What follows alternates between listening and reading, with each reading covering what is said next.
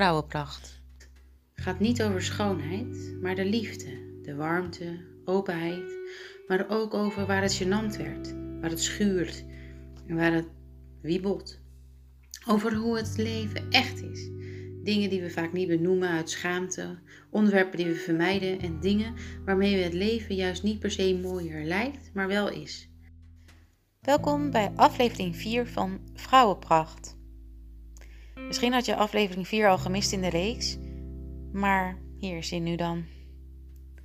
Het kostte me veel moeite om deze aflevering op te nemen, omdat het gaat over een onderwerp die ik misschien niet meer wilde bespreken.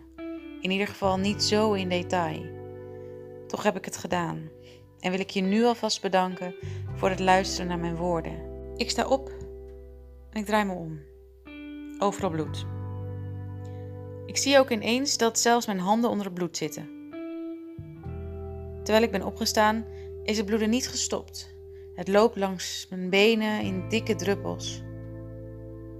Ineens voel ik me gevangen in mijn lichaam en voel ik mijn tol die door de wereld heen draait. Als in een reflex grijp ik in de wc. Ik heb iets in mijn hand. Mijn hand beweegt in een soort slow motion terug naar mijn gezicht. Ik zie wat ik in mijn hand heb, maar het lijkt niet op me door te dringen. Heel voorzichtig wrijf ik over het bloed in mijn hand. Er verschijnt een mensje. Een heel klein, onaf mensje in een soort vliesje.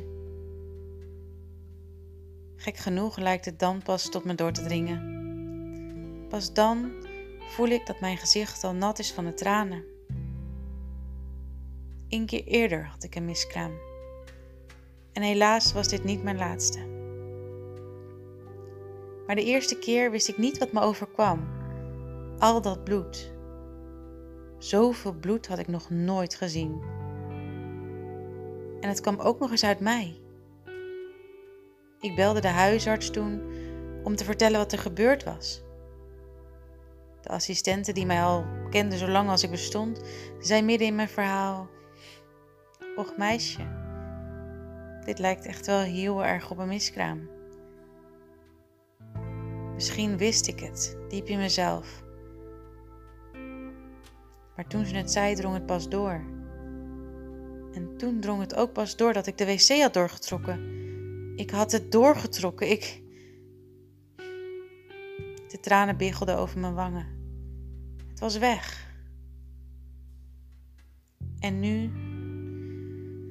Nu wist ik dus zeker dat dit gebeurde. Ik had een miskraam. En het zou me geen tweede keer gebeuren. Het kleine mensje, het wezentje, het zieltje op mijn hand stopte ik in een doosje. Ik kon het niet aan om het nog een keer door te spoelen. Stop het doosje maar in de vriezer, hoorde ik mijn moeder nog liefdevol zeggen.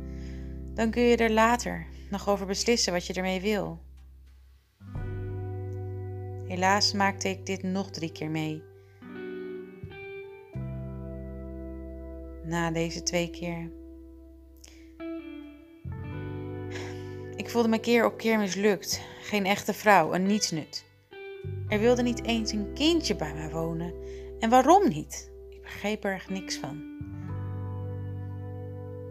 Kan er inmiddels liefdevol naar kijken. En al mijn sterretjes hebben een plekje in ons huis en in ons leven. Een wezenlijk plekje. Er hangen vijf mooie schilderijtjes in ons trapgat en een mooi gedicht. Ik gaf ze allemaal een naam. Een naam, hoorde ik een persoon in onze nabije omgeving zeggen. Je gaat die dingen toch geen naam geven? Ze leven niet eens. Ik schrok. De buitenwereld heeft een oordeel. En dat oordeel is keihard. Een verhaal die ik nog nooit zo open en eerlijk heb verteld als nu, omdat ik zo geschrokken ben van dat oordeel, waar ik eigenlijk helemaal niet om vroeg besloot het er niet meer over te hebben. Het raakt me nu opnieuw. Het doet ongelooflijk veel pijn. En ik troost me met de gedachte dat iedereen ja, er anders mee omgaat. Maar eerlijk gezegd verzacht dat hooguit. Toch besloot ik om het er opnieuw over te hebben, omdat ik vind dat het gehoord mag worden. Omdat hoe meer ik erover sprak, hoe meer verhalen ik hoorde van vrouwen die zich stilgehouden voelden omdat mensen die het nooit meemaakten het niet begrepen. En daarom soms opmerkingen maken ja, die niet zo gepast zijn.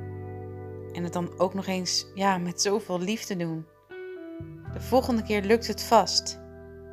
Ik wilde niet de volgende keer. Ik wil het niet nog een keer een volgend kindje. Ik wilde dit kindje. Inmiddels voel ik me dankbaar dat Elia, Jaya, Nuelle, Semma en Jael er waren. Kort, maar krachtig. Ze leerden me veel over mijn vrouw zijn, over mijn relatie en de liefde. Elke keer zeg ik ze goedemorgen, omdat ze onderdeel zijn van wie ik ben. Wie ik ben als vrouw en nu als moeder. Deze aflevering werd mede mogelijk gemaakt door mijn liefdevolle man, mijn mooie kleine meisje, mijn hormonen niet te vergeten. En mocht je het leuk vinden om mij te volgen op Instagram, dan kun je dat doen via Vrouwenpracht. Bedankt voor het luisteren, mooie lieve vrouw.